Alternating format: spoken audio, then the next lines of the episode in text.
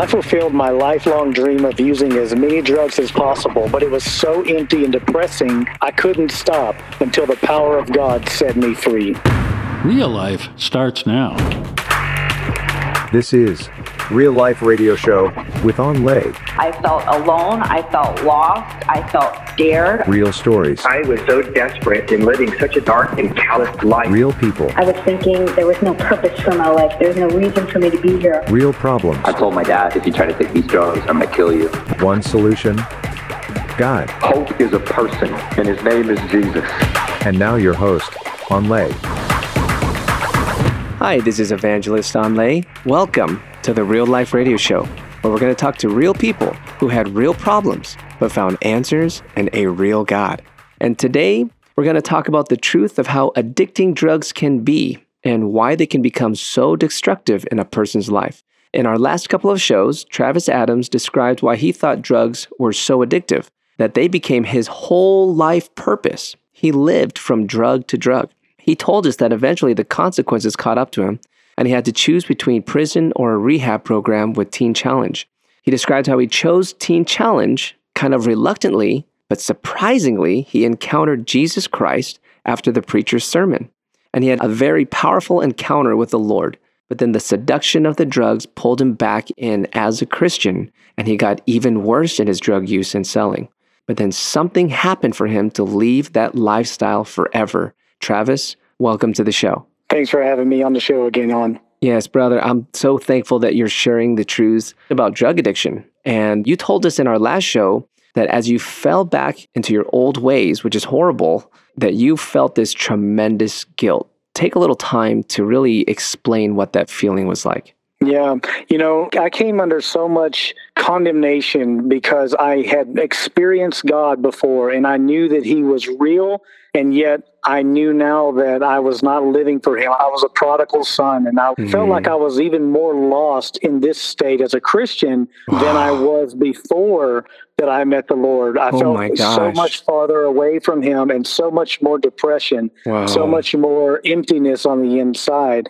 And, you know, that was something that was just really eating at me on the inside is that I just felt like I know better, but I didn't feel like I could do better. And I felt trapped. Oh my gosh. So basically, ball and chain, complete almost slavery Exactly. to this drug and this feeling. So, but one day in that same house with all the drugs, you had another encounter with God and the Holy Spirit. I understand. Tell us what happened.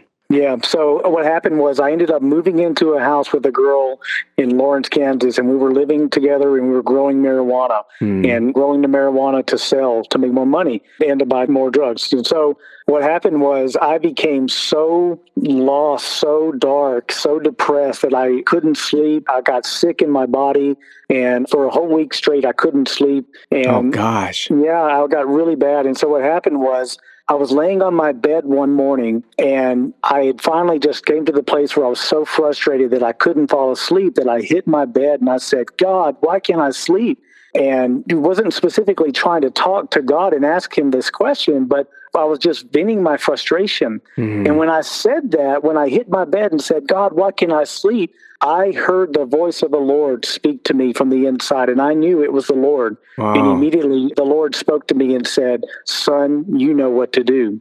And when he said that to me, I knew that he was telling me that I could come back to him, that I could come back home to him and give my life back to him, which was news to me because I thought he didn't want to have anything to do with me anymore. So Right. this was an invitation from him to come back home. wow. What happened was I actually spoke out. As soon as I heard that, I spoke out and I said, But God, I can't do that. I got a harvest coming up in three weeks. Talking about the marijuana that I was growing. Oh, the marijuana. Oh my gosh. Yeah, because I had been watching these plants grow and I was ready to harvest this marijuana and make more money. But the Lord spoke back to me very clearly and He said, Son, you need to do this right now. And when He said that, the best way I can describe is that it was like a holy fear came over me, a reverence came over me. And I knew in that moment that if I didn't respond to Him right there, that I was going to die in that house, that I was not going to make it out. I was going to be lost without Him. I really believed that in that moment. I Wow. believe that's what He was showing me. And so I said, okay, I'll do it. And I got up off my bed and I began pacing through my house. And finally, I hit my knees and I cried out to God at the top of my voice, God, come back into my life, forgive me. Mm-hmm. And this weight again was just pressing down on me and it wouldn't lift. But the whole time I'm crying out to God, I heard the name Jesus just flooding through my mind Jesus, Jesus, Jesus. And I knew in that mm-hmm. moment that God was telling me to call on the name of Jesus. And so I just cried out to Jesus using his name and asked him to come back into my life and to forgive me. And before I could even finish speaking the name, the power of God fell on me like before at Teen Challenge. And again, I was instantly set free and the weight lifted off of me. I had no more desire for drugs. The depression was, everything was gone. It just felt light. Wow. Yeah, I could literally feel the Lord come on the inside of me and just enter into me and change me and deliver me. And I was immediately set free. Travis, that's amazing because, you know, I think a lot of people can think that, you know, it's like now I know the Lord and oh, I fell back and now the Lord probably just doesn't want anything to do with me anymore. And you're finding out, you know, right in the midst of when he was justified to have that stance, he didn't have that stance. He called you back home. He said, Come home, Yes. son. You know what to do. I'm right here. That's amazing. I understand you got out of there. You sought help from a church, and I understand they prayed for you. They supported you. You got some support, and you know the power of God hit you again at this church, and the Spirit of God. Yes. And I understand you actually got deliverance from some demonic presence Yes. that you experienced in your life. So that's where you understood that these drugs had a demonic presence. Tell me a little bit. Do you think these drugs are a gateway to demonic forces, and why do you think that?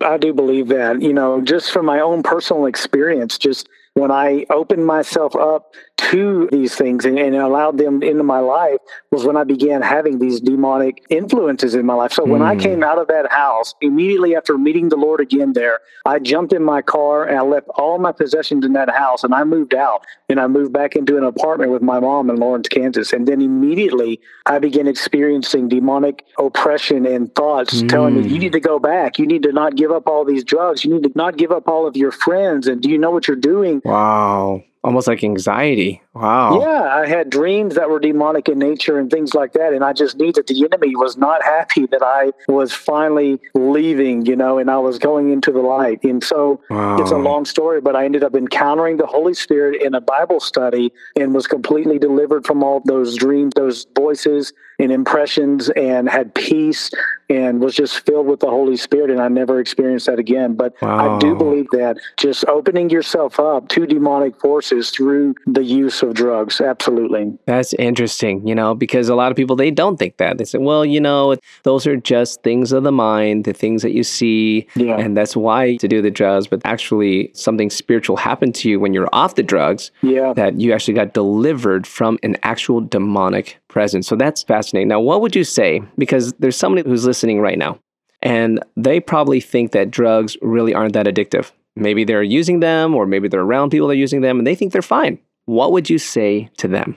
Well, I would say that they're deceived because, you know, there's a proverb that the eyes of man are never full. Mm-hmm. And so you can think that you have all you need, but you'll never be satisfied. So I would say if you really believe that, why can't you quit? Why hmm. do you keep going back to it? In your heart, you know it's wrong. You want to stop, but you find yourself going back to it. You can't lay it down. So, hmm. you know, someone that believes those things, I would say prove it. You know, if you really can, prove it.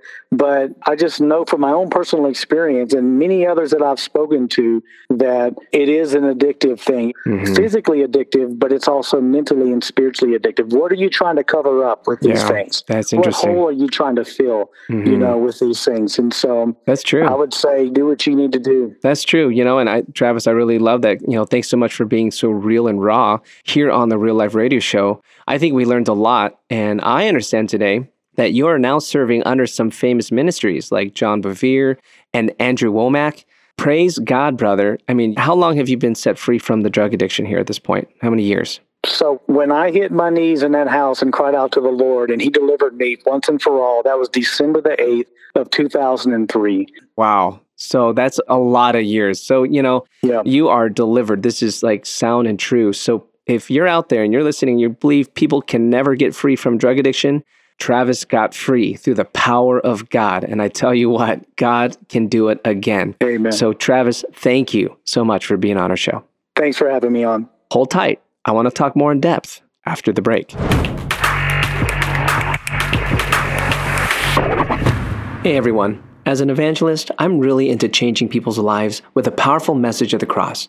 Do you know people are getting set free from drugs, addictions, and internal anguish by the power of the Holy Spirit working through our show?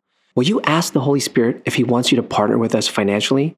Every donation will help us to reach 1 million more people. Think of it 30 people giving $100 a month will bring this show in front of 1 million more people. Will you help me to get to one more city in the U.S.? You can give by going to awakenthenations.com. Real Life Radio is a ministry of Awakening the Nations, a 501c3 nonprofit organization that depends on your donations. If you would like to find out more about Awakening the Nations or make a tax deductible donation, please visit our website at awakeningthenations.com or call us at 877 480 4477. That's awakeningthenations.com or 877 480 4477.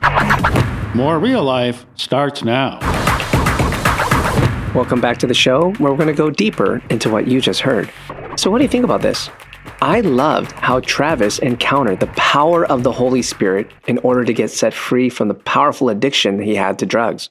It sounded like the Holy Spirit dropped a nuclear bomb into his life, where what he couldn't do on his own, God did for him when he fully surrendered the problem to God. That is what it means to be delivered from the power of sin and death. It is written in Psalms 107, 13, 14. Then they cried out to the Lord in their trouble, and he saved them out of their distresses. He brought them out of darkness and the shadow of death and broke their chains in pieces. This is what God does. Many times we think we have to perform to know God. We have to do better, almost like a New Year's resolution. I'm sorry, but the faith in the Bible doesn't mention anything about getting free from sin and desires by ourselves. It's all about surrendering our souls, our spirit, our body to the Lord to let Him do it in and through us. This is what happened to Travis. If you're struggling with sin and you can't seem to get rid of it by yourself, I want to pray for you. Where are you at with this, my friend? Are you to a point where you're always finding yourself stuck to saying, I know I should do better. I know I should better. And then like you mess up and then you feel guilty and guilty. And then you're like, well, I messed up anyways. I might as well just keep doing it. No, friend. It's time to surrender to the Lord, and He will bring about that freedom in your life. I'm going to pray for someone right now for the power of the Holy Spirit to drop into your life that same nuclear bomb that happened for Travis Adams. Right now, Lord Jesus, we come to you and we repent for trying to make our own lives holy, Lord. And right now, in Jesus' name, we surrender to you, Lord. We surrender our lives. And Lord Jesus, I'm praying for the Holy Spirit to drop into my friend's life right now, for the power of sin and those chains to be broken off of them and bring upon your power in our lives so that we can live a godly life. We ask for this in Jesus' mighty name. I hope you're blessed by this testimony, and I know that your life was touched. If you want to know more about us or to make a tax deductible donation, please check us out at awakeningthenations.com. That's awakeningthenations.com. See you next time.